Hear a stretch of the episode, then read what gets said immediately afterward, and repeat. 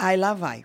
Eu sempre gostei de escrever, fazer redação. Aí não tem nos colégios, as minhas colegas, muitas não gostam de escrever. Aliás, um bocado de gente não gosta de escrever, né? Como eu gostava, elas me contratavam. Aí eu trocava por ficha da cantina. Tá entendendo? Que lá nesse colégio, você merendava com ficha. Menina, enchia os bolsos de ficha. Fazia quatro, cinco, seis redações. Conte suas férias. Ai, lá vai eu contar a férias de todo mundo. Menina, onde é que tu passou as férias? Aí, sabe, pegava ali umas coisinhas, ó, já era, não era notícia. Aí, pá, escrevia quatro, cinco.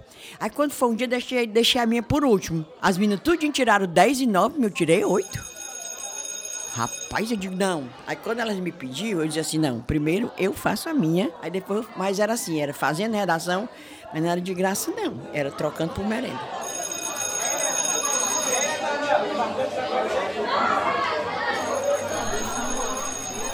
E nos bolsos cheios, chega mais check, check, check, check.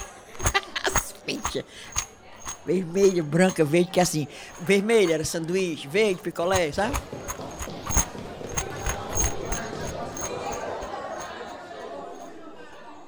A pequena Inês Aparecida, com seus 11 e 12 anos lá no começo da década de 60, comia à vontade na hora do recreio e dá para dizer que, de certa forma, era graças ao jornalismo. Pois não era, não? Pois então. Perguntavam onde é que elas passavam, né? Então já era apuração. Era, escrevia. É, jornalismo. E remunerado ainda por cima. Economizar dinheiro, que a mãe dava o dia do lanche e eu, né?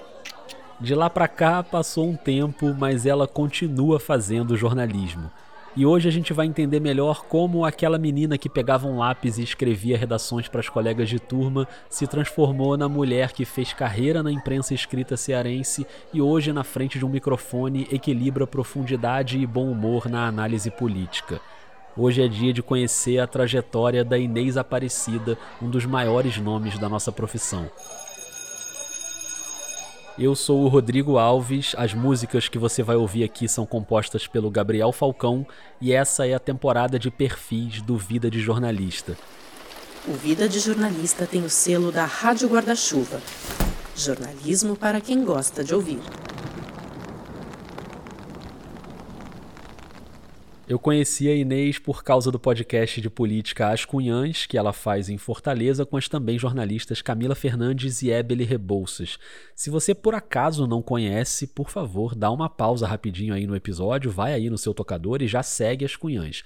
E bom, se você é ouvinte do Vida, talvez você já tenha esbarrado num episódio que eu fiz aqui sobre os bastidores das Cunhãs. A Inês está naquele episódio, depois ela volta num episódio da série Eleições e agora ela chega no Vida pela terceira vez eu não vou fazer a piada de pedir música. Já fiz, né? Na verdade, tá bom. Enfim, a diferença é que dessa vez eu não quero saber só sobre as cunhãs, como se fosse pouco. Eu quero saber tudo que a Inês já fez no jornalismo e ela já fez muita coisa. Eu tinha encontrado a Inês pessoalmente no fim de 2022, no Festival 3i, em Recife, mas ali eu ainda não tinha planejado essa temporada. E quando eu decidi fazer um perfil dela, eu já sabia de uma coisa: eu não queria que a nossa conversa fosse numa chamada online. Então eu peguei um avião e fui para Fortaleza. Mais uma vez, boa tarde, sejam todos bem-vindos a bordo. Este é o voo 2029 até o aeroporto internacional Bento Martins, na cidade de Fortaleza. Por favor, observem o número do seu assento em seu cartão de embarque.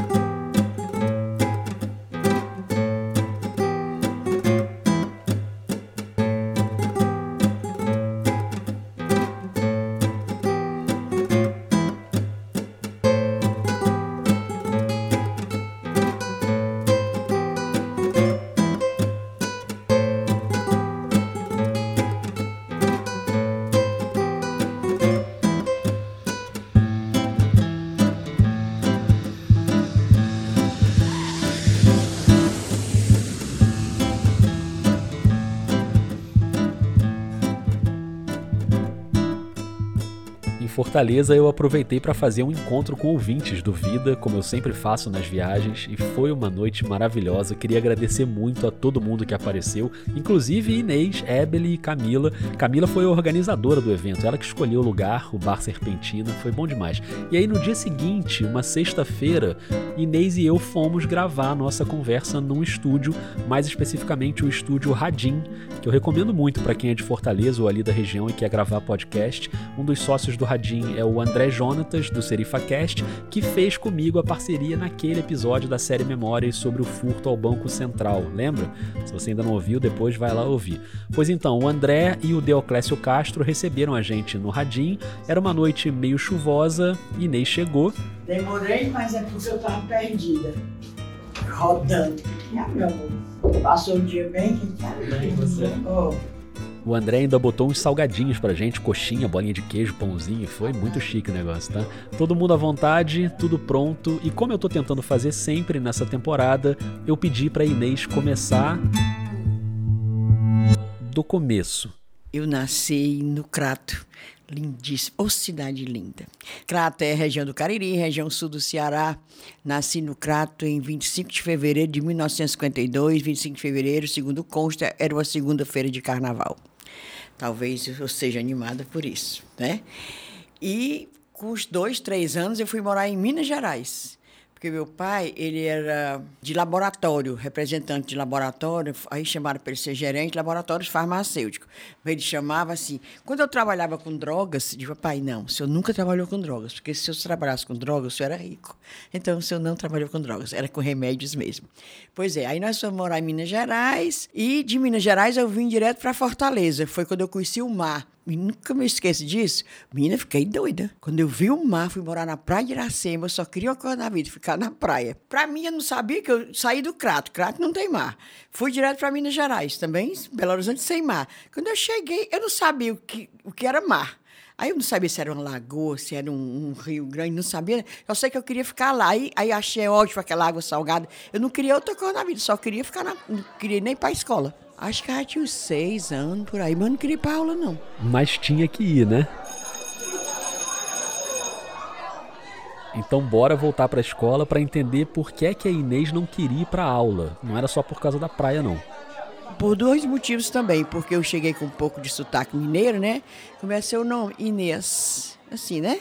Aí o pessoal ficava rindo, mangando, né? Lá na escola eu não queria ir por causa do mar e por causa do sotaque. Mas era isso, tinha a escola, tinha a praia. E eu fiquei logo da cor do, do tição, né? Porque o sol direto e a minha avó muito racista, miserável, Deus a tenha. Por criatura não jogava pó em mim, talco. Jogava talco, papai ficava com muita raiva. E um dia, achando, achando pouco, ela queria fazer, acho que nem existia ainda, ela queria fazer um rinoplastia em mim. Ela esquentava os dedos, era outra coisa que eu não me esqueço. Ela acendia uma vela, Rodrigo. Vela é parafina, né? Aí ela esquentava assim os dedos no, no fogo da vela, pegava um pouco da parafina e apertava meu nariz. Tu acredita? Porque era racista, porque ela achava que talvez essa abinha do meu nariz não era muito branco, né? né, de, de, feições de branco. Além dela jogar talco e fazia rinoplastia com os dedos quentes na vela. Antes da gente chegar no jornalismo, eu quero saber um pouquinho mais do pai e da mãe da Inês. Edson e Sara. O papai era calmo, era tão calmo, falava baixo, mas ele era metido a gaiata. Assim, gostava de estar apelido, gostava muito de ter cachorro. Sempre ele tinha um cachorro, era o mesmo nome, Capuco. Não sei porquê. Mas o papai era de família de músico. Ele disse que eles tinham uma orquestra em Sobral, antigamente, antigamente mesmo, né? No tempo do Ronca. E um dos meus tios, o nome dele tá lá numa placa no Teatro Amazonas, que é muito conhecido, né? Aquele bem bacanão. Esse bendito era fazia música com Vila Lobos. Naquele filme do Vila Lobos, que até com Marcos Palmeira, salvo engano, tem o personagem que é esse meu tio. No filme Vila Lobos, Uma Vida de Paixão, o Marcos Palmeira faz o maestro jovem, o Antônio Fagundes faz ele mais velho e o José interpreta interpreta esse personagem que acompanha o Vila Lobos, que é o tio da Inês que se chamava Mozart Donizete Gondim. Nos registros tem até uma confusão de nomes que eu não consegui desvendar direito, porque no filme ele é acreditado como Romeu. Romeu Donizete, saxofonista. Ué, era cantor? Isso no papel. No Vamos Ver? Tudo. Eram quatro irmãos Donizete e eu achei um relato num blog chamado Alma Acreana dizendo que realmente havia uma dúvida sobre qual Donizete viajou com Vila Lobos para o Pará e para o Amazonas, mas os registros apontam que de fato foi o Mozart, como disse a Inês, e o pai dela sempre contava essa história para ela. Enfim, irmãos músicos viajando pelo Brasil. Menina, é todo mundo músico. Eu estudei piano nove anos, cala a boca. Ux, ainda toquei violão, mas também muito pouco. Piano eu tocava muito, violão não, só sabia tocar aqui. Tinha uma andorinha que me fixa, aquela música? Que me fugiu da gaiola, tinha uma andorinha, pronto.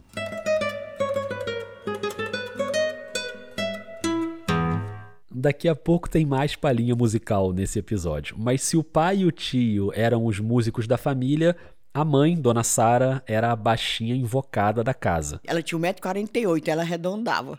Disse, não, pra que o 48? Bota aí 1,50m, eu penso na altura. E de uma família assim, bem agoniada, toda exagerada, ah, mandona, queria brigar comigo. Aí o papai me defendia. Eu quebrava as coisas, mas eu quebrava as coisas porque eu depois foi que descobriram que eu sou cega do olho, do olho direito. Eu enxergo quase nada do olho direito.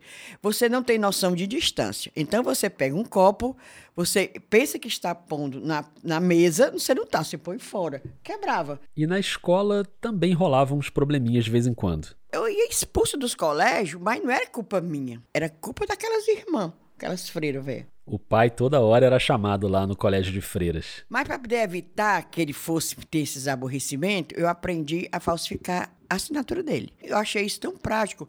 Edson Donizete Coelho. Bem legal, porque nesse tempo tinha, né, caderneta, de todo dia a gente levava para casa aquelas agentes. Pois é, aí quando a gente era suspensa, aí tinha que o pai assinar. Para eu evitar esse aborrecimento, eu aprendi a fazer a assinatura dele. Inclusive, na época que tinha cheque, nessa época, ele dizia assim, faz um cheque para ver se passa no banco.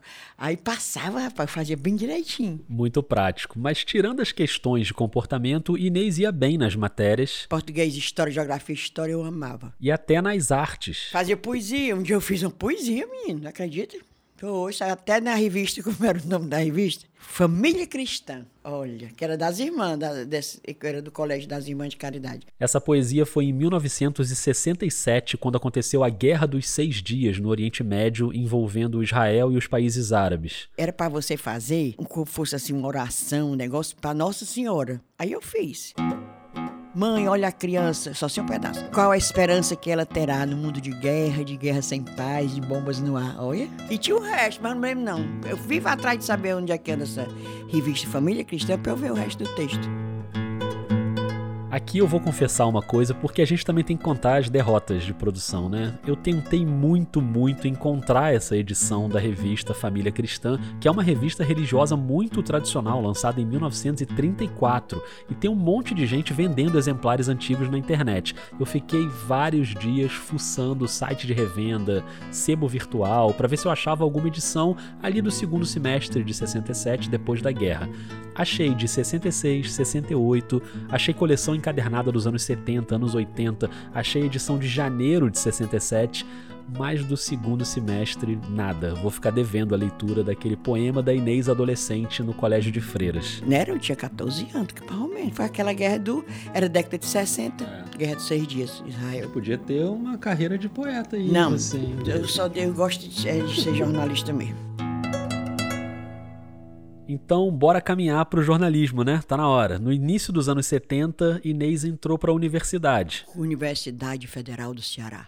Porque nessa época, meu filho, só tinha lá. E antes de chegar na faculdade de jornalismo, tinha que passar por um ciclo básico, com todo mundo junto. Primeiro o básico. Né, que eu entrei em 1972, plena ditadura, o ministro Jarbas Passarinho, e que inventou essa história desse tal desse básico. Que todo mundo fazia seis meses eh, junto e depois fazia como fosse outro vestibular. A gente fazia eh, ciências jurídicas e sociais nesses seis meses.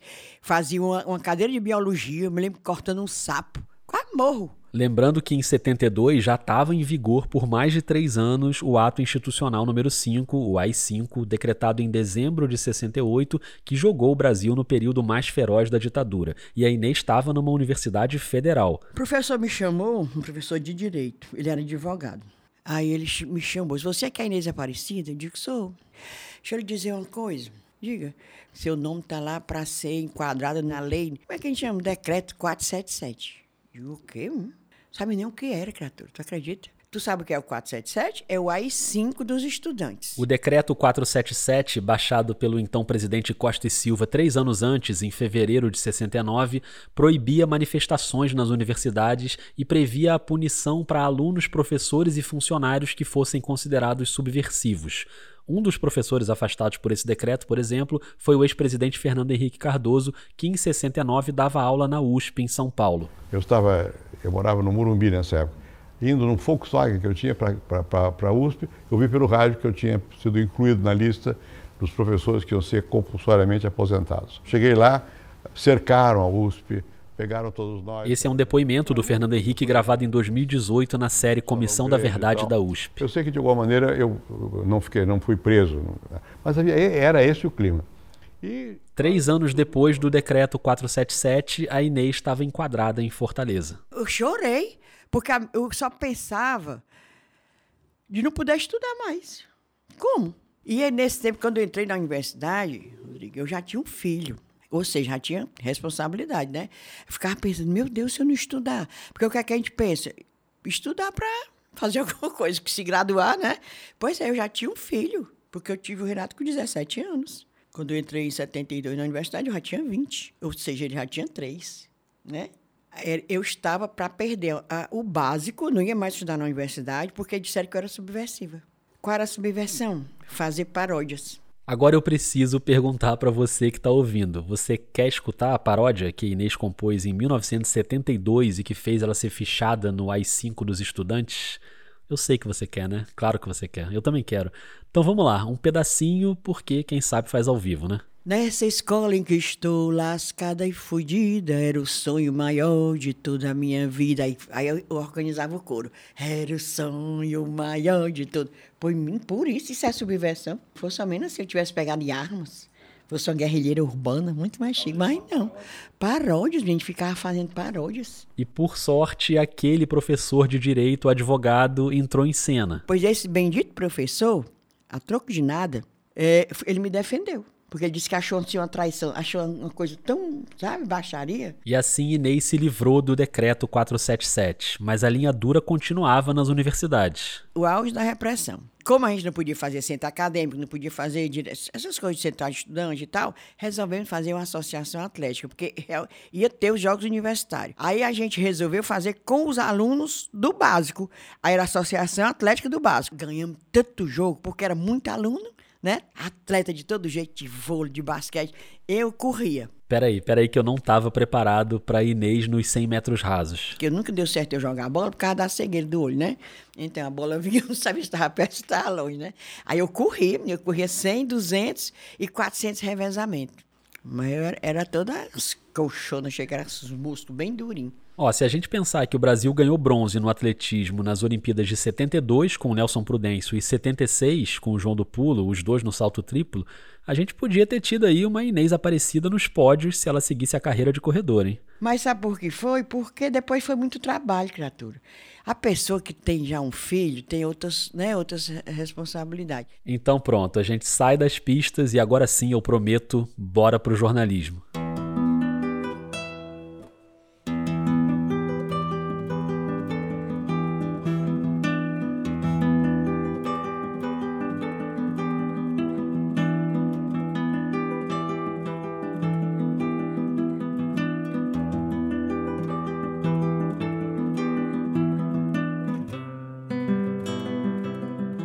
Para poder receber o diploma, se graduar, é, tinha que fazer um estágio num, num, num veículo.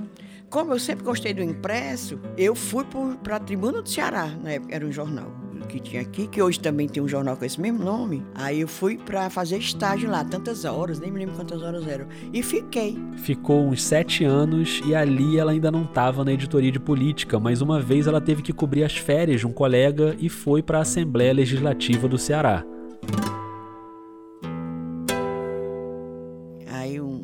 Jornalista velho, antigo, desse que nem é formado em faculdade, não, sabe? Era velho. Aí, tu sabe como é aquela pessoal que fala baixo, mais pra tu ouvir? Pronto. Ele disse assim: quem é essa daí? Aí o Pedro disse assim: é Inês. Ela veio cobrir as férias do oceano. Mulher cobrindo política. jornalista de faculdade. E eu escutando. Rapaz, eu comecei a engrossar, porque eu era meio agoniada do juiz. Hoje não, hoje eu sou quase Gandhi. Aí tava assim, eu aqui, o Pedro Marangá, porque é esse meu amigo no meio, e esse fulano aqui, do terceiro. Aí eu olhei assim, digo, vem cá, tu não me conhece não, né, fulano? Aí ele disse assim, não, não conheço não. Eu digo, pô, eu te conheço é muito. Aí ele, ah, você me conhece muitos anos, né, de jornalismo. Eu digo, não, eu conheço que tu é um achacador. Eu te conheço porque tu troca de, é, notícia por dinheiro. Menino, comecei a me engrossar. Quando a pessoa tem raiva, né, assim, fica aumentando. Pois tu acredita que eu peguei ele pelas bitacas? Meu pai eterno, olha, eu acho isso horrível, porque eu sou contra a violência. Eu peguei ele pelas bitacas e derrubei ele no chão. Tu acredita? No plenário. Menino, mas eu só sei que foi um sucesso. Por quê? Porque todo mundo tinha vontade de dar nele. E ninguém dava. Pronto, foi a única pessoa que teve, assim, que eu fiquei intrigado na minha vida todinha, foi essa pessoa. Apanhou, rasguei a roupa dele. Pois pronto, passa essa parte. Pronto, vamos passar essa parte. Vamos para 1980, vamos pular de surra em machista no plenário da Assembleia para chamar o Papa pelo apelido.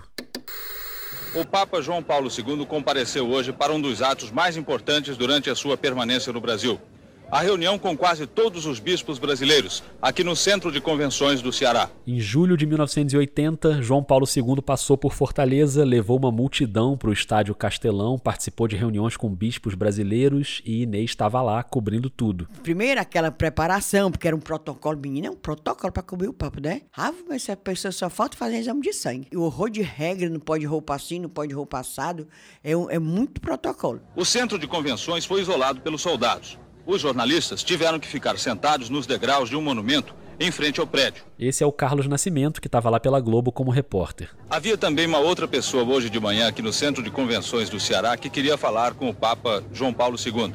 É esse garotinho aqui, o Osterne Feitosa Neto. Ele disse que queria pedir um negócio para o Papa. Que negócio é esse que você quer pedir ao Papa? Um, brinquedo. Um brinquedo? É. Que brinquedo é esse? Um avião. Um avião grande ou pequeno? Grande. E o que é que você vai fazer com o avião? Voar com ele. Voar para onde? Para onde é que você vai? Pro céu. Falar com o garotinho não foi tão difícil, mas no geral a cobertura foi cheia de perrengues para os jornalistas. Teve uma hora que a gente pensou tudinho que ia morrer. Tava a turma do, de jornalista aqui, a multidão ali na frente do Palácio do Bispo que o Papa ia, pra, ia lá também. Menina, a multidão, aí não se controlava não, né, esse povo. Impressionante. Eu digo, pronto, vou morrer aqui imprensado na parede. E é o que eu pensava, ninguém vai dar, dar conta, porque quem é que vai dar conta de a pessoa morrer com o Papa? Vamos lá se lembrar. Menina, olha, fiquei muito preocupado. Mas aí passou, graças a Deus, mas foi bem pertinho mesmo. Aquela multidão e a gente tudo encostado na parede. E João Paulo II não estava dando muita bola para a imprensa, não. Ao entrar, o Papa deu uma demonstração clara que, pelo menos até Manaus, não deseja um contato mais íntimo com os jornalistas. Ele passou bem perto da imprensa, não havia muita segurança, mas mesmo assim, o Papa não atendeu ao chamado dos repórteres. Santidade, por favor, Santidade, por favor. Mas eu fiquei lendo o apelido do Papa, era Lolos, quando ele era rapaz lá na, na Polônia, que ele era todo bonitão, não era? Diz que era todos atletas, aí chamavam ele de Lolos. E eu não gritei, não. Ei, Lolos! Aí ele deu adeus pra mim. Bem íntimo. Já é alguma coisa, né? Ganhou um adeuzinho e Inês acompanhou toda a visita do Papa, cobrindo pela tribuna do Ceará até o momento em que ele foi embora. O Papa chegou ao aeroporto faltando cinco minutos para as quatro horas da tarde. Embaixo de muita chuva. Me lembro do título que a gente botou tão bonito, no dia que ele foi embora. Até o céu chorou com saudade de João Paulo.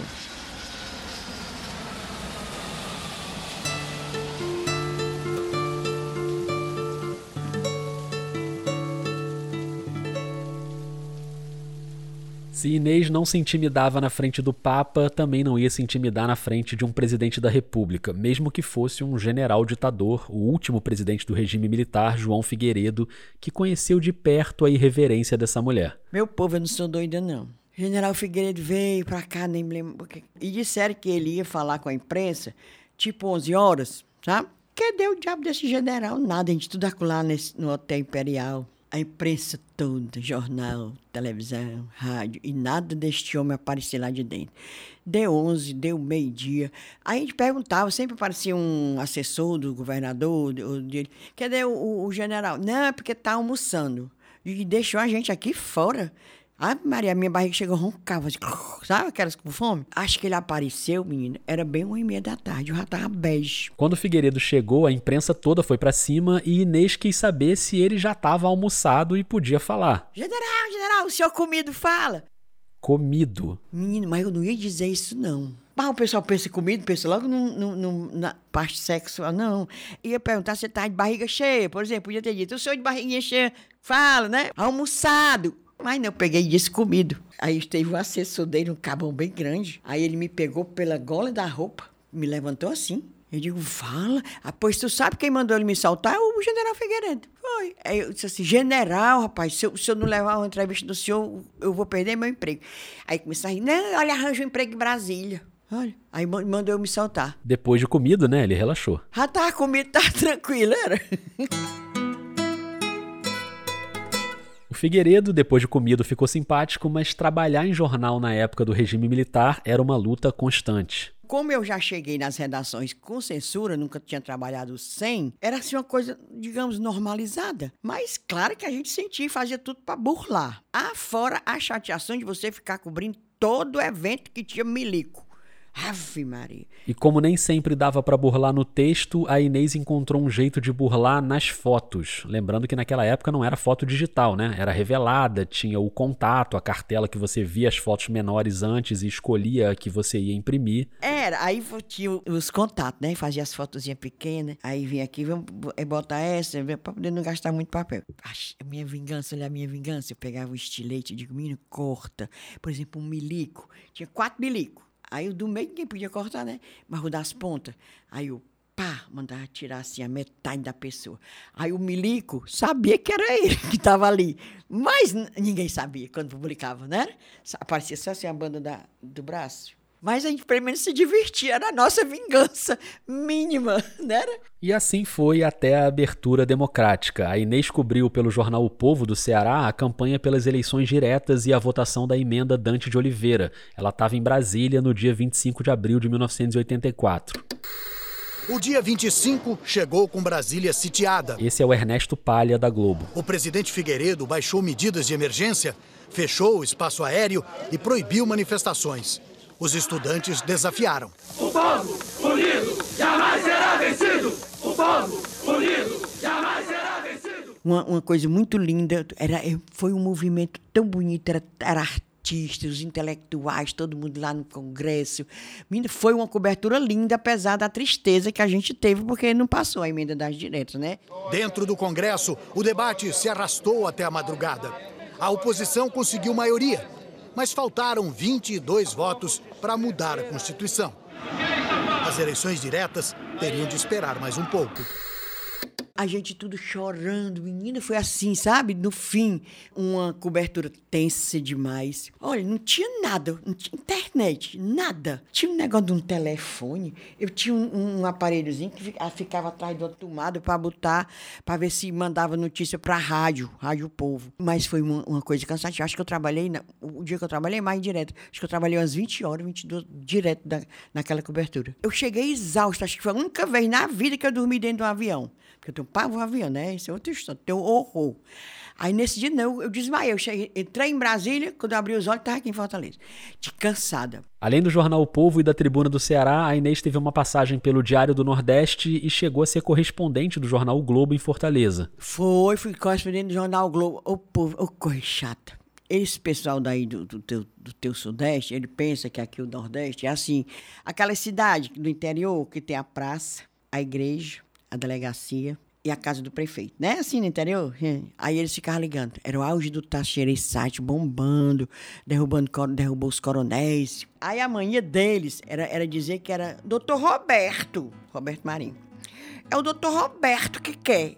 Sete horas da noite, queria uma, um- um- uma declaração do Tássio sobre o assunto X lá. Digo, meu filho, não é assim, não. Mas é o doutor Roberto. Eu digo, pai, seu doutor Roberto, a mãe do doutor Roberto, o pai.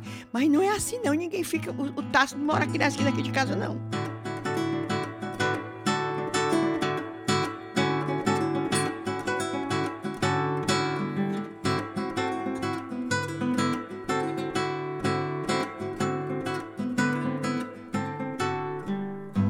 No meio dessa trajetória pela imprensa escrita, driblando os machistas, atravessando a ditadura, sempre ligada às pautas políticas e sociais que muitas vezes eram mais identificadas com a esquerda, se fosse hoje, Inês já teria ouvido o famoso vai para Cuba. Naquela época nem precisou, porque ela foi, por vontade própria. Eu doido pra ir fazer confusão em Havana, né? É, comunista, lá vai. Aí eu cheguei pro, pro meu editor, companheiro Bilas. Bilas, criatura, eu tô doido pra ir pra Havana. Mas não tem férias? Digo, não, vamos fazer o seguinte. Você lembra do sequestrador que sequestrou o avião aqui? Porque teve um doidinho aqui que sequestrou o avião. Digo, menino, deixa eu ir atrás daquele Fernando que sequestrou o avião. Fernando Antônio Santiago, 20 anos, é natural aqui de Fortaleza. Morava nesta casa, aqui no Conjunto Ceará, em companhia da mulher Raimunda Aníbal Santiago e de uma filha chamada Fernanda, de três meses. Essa é uma reportagem de TV que está incluída no documentário O Último Pau de Arara, do Bené Saboia. Ultimamente, Fernanda estava lendo o livro A Ilha, relacionado ao governo de Fidel Castro. Através de rascunho deixado em um caderno, foi possível saber que Fernando já se preparava para deixar o Brasil em fevereiro de 84, dois militantes que moravam no Ceará, o Fernando Santiago, que era um bancário aposentado, e o João Luiz de Araújo, sequestraram um avião da Varig que fazia a rota Fortaleza-Manaus. Eles embarcaram com armas na bagagem, naquele tempo a revista não era tão rigorosa, né? E não tinha só arma, não. Coloquei dentro da mala alguns discos do Chico Buarque, o fã do Chico Buarque. Esse é o João, também no documentário do Bené Saboia. O avião saiu de Fortaleza, fez uma escala em São Luís e quando decolou de novo, eles colocaram o plano em ação. O Fernando pegou a arma e foi na direção da cabine do piloto. Entrei na cabine, dei, dei voz de comando, né? Pedi para ele não falar para ninguém no momento. Não, eu, disse que era um sequestro, que o avião teria que ir para Cuba, desviar-se para Cuba. Ele tentou dizer que não tinha combustível para isso. Então eu falei, bom, é o seguinte, então o avião vai cair, porque ele não vai descer em lugar nenhum, a não ser em, em Havana. Como nessa época ainda era muito difícil ir para Cuba pelos meios legais, o Fernando bolou esse plano porque ele queria viver a realidade socialista que ele tinha lido no livro A Ilha, de outro Fernando, o Fernando Moraes. Aí ele pensou que Cuba era o paraíso na Terra, né? A pessoa nem precisava morrer para ir para o paraíso, bastava ir para Cuba. Incrivelmente, o plano deu certo. O pouso não foi em Havana, mas eles conseguiram chegar em Cuba, foram detidos, interrogados e tal, mas moraram lá por 10 anos, estudaram na universidade e ainda estavam lá no fim dos anos 80, quando Cuba começou a permitir o turismo internacional. Inês estava no Diário do Nordeste tentando convencer o chefe dela. Deixa eu ir, o jornal não precisa pagar, não. Só é não descontar o dia que eu for. Pronto, deixa eu ir. E ele deixou. Pois né, eu fiz mesmo a matéria? Foi. Ah, e tu pensa que ele tava morando em Havana? Tá, não, tava morando em, em Cienfuegos. Pois eu aluguei um carro, fui bater lá dirigindo. E eu dirigindo de noite com chuva e sem, sem enxergar nada. Aí eu rezei, porque eu sou rezadeira. Jesus, está vendo onde eu estou? Eu não estou lá em Fortaleza, eu estou aqui me ajude. Para poder saber onde eu estava, né? Pois eu fui bater em sem feios. Aí falei com este Fernando, mas ele morrendo de medo de falar, porque era muito vigiado. Mas me deu entrevista, já estava casado com a Mariluz, uma cubana muito linda. Pois eu fiz a matéria com esse. Gostei foi muito dessa matéria. Um ano depois dessa matéria, ela voltou para Cuba, só que agora para morar e estudar. E não precisou sequestrar nenhum avião. Tinha os cursos, umas pós lá, não sei de quê. Aí eu fui, só sei que eu arranjei. Passei um ano, depois eu passei um ano, morei.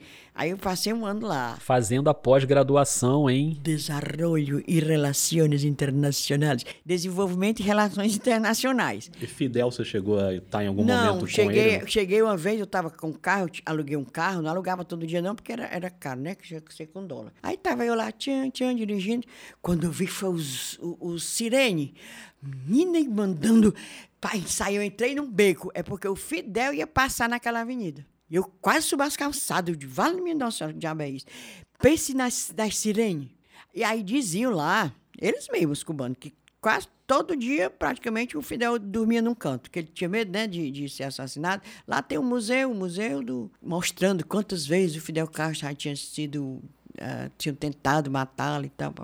Pois foi, desse dia eu quase morri de medo, mas eu nunca vi ele, ouvi pessoalmente, não. Na televisão, né? Porque ele fala horas e horas. Aí isso a gente entrava no, no hotel, voltava do hotel, homem lá budejando. Distinguidos invitados. Queridos compatriotas, seré más breve que en otras ocasiones.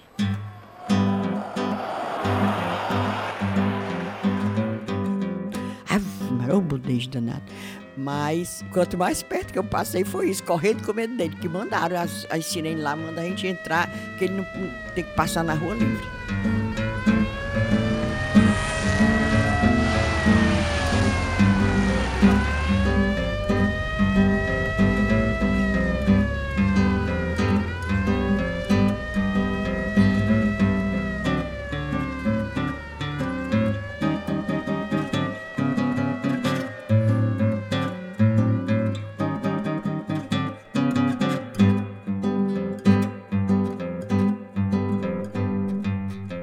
Depois de passar quase duas décadas nas redações, Inês se aposentou.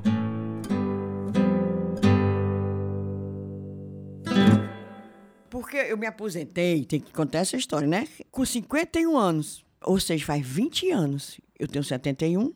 Menina, eu era uma criança. Olha, com 51, cão chupando manga. Digo, como é que eu? Eu vou ficar em casa? Tu é louca. Aí ela deu uma guinada na carreira e começou a trabalhar com assessoria de comunicação. Foi assessora de políticos, de prefeitura, da Superintendência Regional do Trabalho e da Universidade Federal do Ceará, a UFC, onde ela tinha se formado. Pronto, aí na UFC foi nove anos. Quer dizer, eu trabalhei aposentada 14 anos. E, e, lá na UFC com carteira assinada, porque era aquele negócio terceirizado. Eu dizia, menino, quando eu voltar na outra encarnação, eu vou trazer essa carteira. Porque foi 14 anos. E de certa forma foi ali na assessoria da UFC que começou a história das Cunhãs, porque foi onde ela conheceu a Ebele Rebouças. Ebele era recém-formado, que a Ebele é bem novinha, né? Quando eu entrei lá na UFC, para Coordenadoria de Comunicação Social e Marketing Institucional. Aí ela já estava lá. Era, fazia pouco tempo que ela estava lá, que ela passou no concurso. Ela é concursada, a Ebele, da Federal. Conhecemos, trabalhávamos cadeiras juntas eu e Ebele gostava, turma maravilhosa. Menina, foi nove anos assim, maravilhosa. E fica muito amiga. E a Camila Fernandes nasceu em São Paulo, mas já mora em Fortaleza há muito tempo. A Camila já tem vinte e tantos anos aqui. Conheci a Camila de coberturas, né? E também teve um tempo, porque eu não disse não, menina, eu também já trabalhei em rádio, falar nas rádios, falar na TVC, tinha um programa chamado Espaço Aberto. Faz é anos, mesmo nome daquele programa rei daquele sem daquele Alexandre Garcia. Mas Inês trabalhou com a Camila em outro programa na TV O Povo. O Jornal o Povo tinha a televisão. E um programa era assim, tipo o Saia Justa, que a gente chamava o Shortinho. Aí tinha uma apresentadora, ficou de licença gestante, a Camila foi apresentar e a gente trabalhou um período assim junto. E eu conheci a Camila dessas coberturas, né? Aí veio a eleição de 2018, veio aquele governo que a gente já prefere nem citar mais, né? Veio a pandemia. Aí foi quando ela, ela ligou para a Evelyn, a Evelyn mandou ligar para mim para a gente começar a fazer um, uma arrumação. Digo, vamos embora. Até eu pensei, para fazer uma arrumação, pensei que era coisa mais séria, assim, tipo ir para Brasília, fazer um atentado, né? Mas não, era só mesmo para fazer um podcast. No dia 5 de maio de 2020, estava no ar o podcast As Cunhãs. Olá! Se você é do Ceará, gosta de política, de conversas de bastidores e de saber o que acontece na cidade, você caiu no lugar certo. Essa é a Camila na abertura do primeiro episódio sobre a sucessão municipal em Fortaleza. Este é o podcast As Cunhãs que está começando agora. Sou Inês Aparecida, jornalista, e apesar de conviver há bem mais de 30 anos na área, continuo apaixonada, uma louca por notícia. Eu sou Ebele Rebouças também. Primeiros episódios gravados no meu celular era um SE, bichinho. Mas por isso que o som era péssimo. Ah, nem tava péssimo, né? Mas a gente costuma ter vergonha mesmo dos episódios antigos, da parte técnica. Eu também sou assim com vida. Uma coisa que foi mudando nas Cunhãs ao longo desses três anos e beirando já os 150 episódios é que hoje ele é um programa muito mais nacional. Continua discutindo a política do Ceará, claro, mas também do Brasil. Sem falar na enorme comunidade de ouvintes, as Cunhazetes e os Curumins. Só para você comparar com o episódio de estreia, bora ouvir um pedacinho de um bem recente. Olá! Estamos de volta com as Cunhãs, o seu podcast de política do Brasil e do Ceará, além de outras cositas más.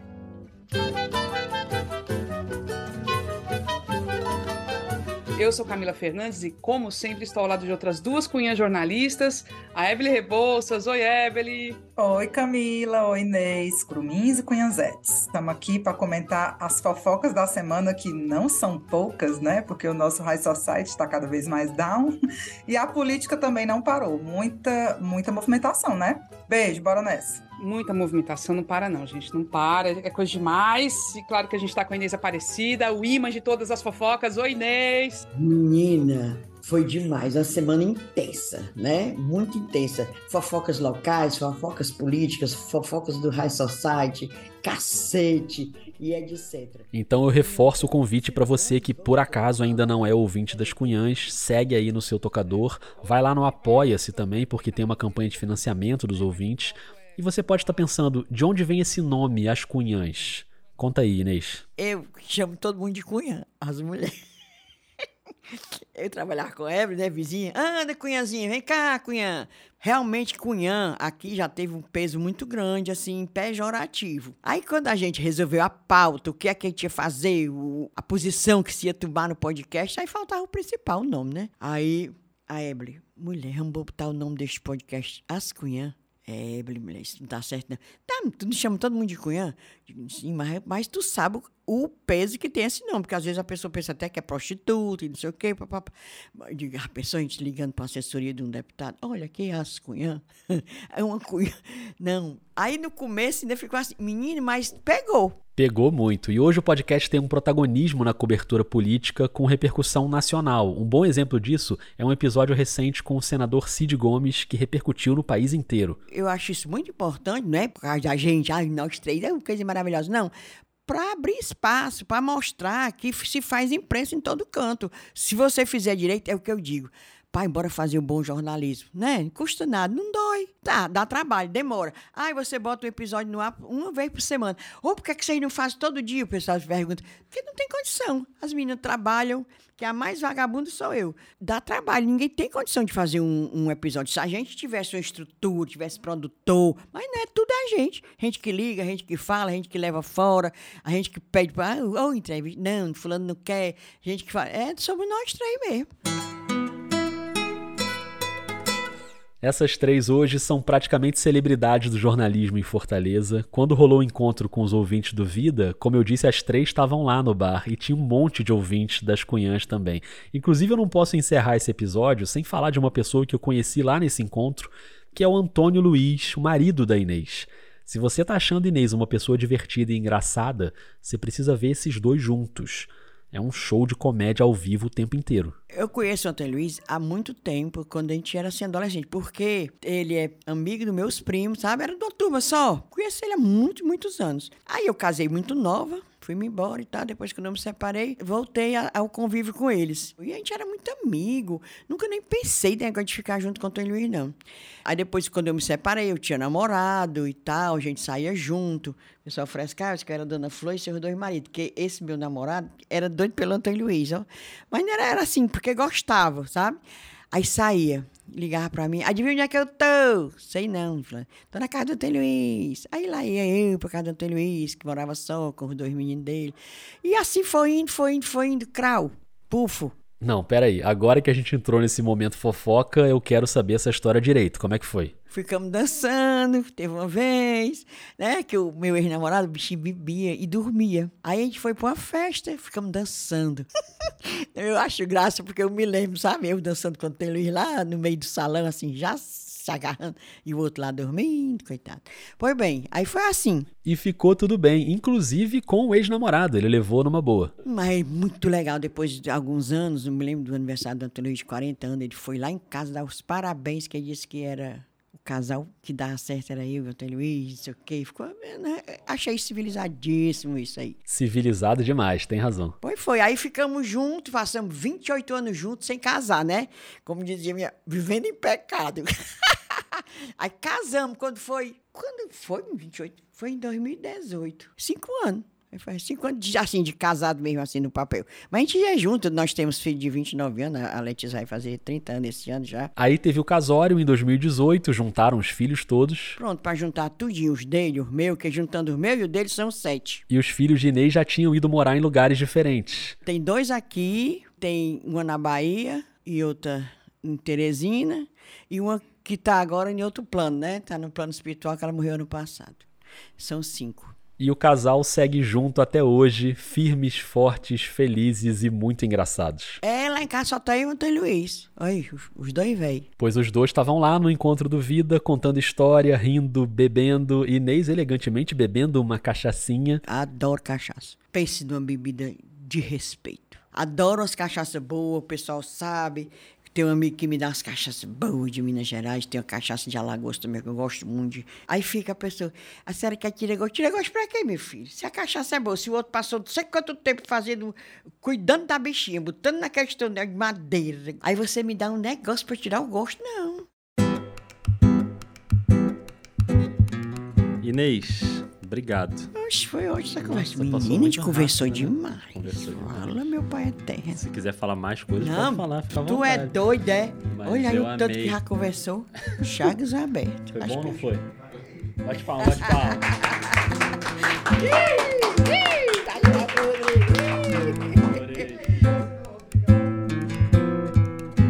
Essa plateia no estúdio Radim tinha o André e o Deoclésio, que eu já citei, e o Emerson Rodrigues, grande jornalista, editor de segurança pública no Diário do Nordeste, autor do podcast Pauta Segura, com bastidores de reportagens, recomendo muito.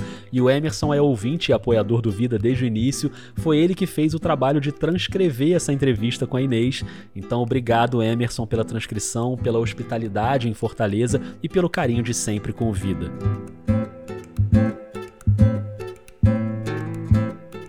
Eu sou o Rodrigo Alves, eu cuido de todas as etapas de produção aqui no podcast, a pauta, a entrevista, o roteiro, a edição, a apresentação. Os violões que você ouve nessa temporada dos perfis são composições do Gabriel Falcão. Hoje você ouviu áudios dos filmes Vila Lobos, Uma Vida de Paixão e O Último Pau de Arara, além da TV Globo, do canal da Universidade de São Paulo e, claro, do podcast As Cunhãs.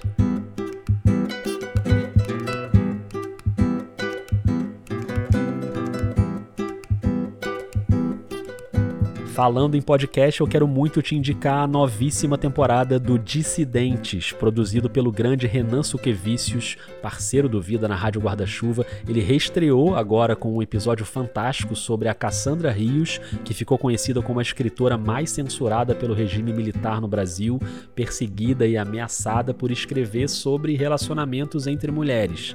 E nessa semana já tem episódio novo, então corre lá para escutar. Se você gosta do vídeo, eu sei que você vai gostar do Dissidente. Aliás, se você gosta do Vida e se você acredita no jornalismo independente, eu preciso te dizer que esse episódio com a Inês só aconteceu assim desse jeito por causa da campanha de financiamento dos ouvintes. Foi por isso que eu consegui bancar uma viagem para Fortaleza com passagem, hospedagem, o estúdio, a trilha sonora original, a transcrição, tudo isso que você ouviu aqui hoje. Então, muito obrigado às apoiadoras e aos apoiadores. E se você acha que eu mereço, eu queria te pedir para considerar a possibilidade de apoiar o Vida financeiramente. É só buscar o nome do podcast na Aurelo, no Catarse ou no PicPay. Os links estão aí na descrição.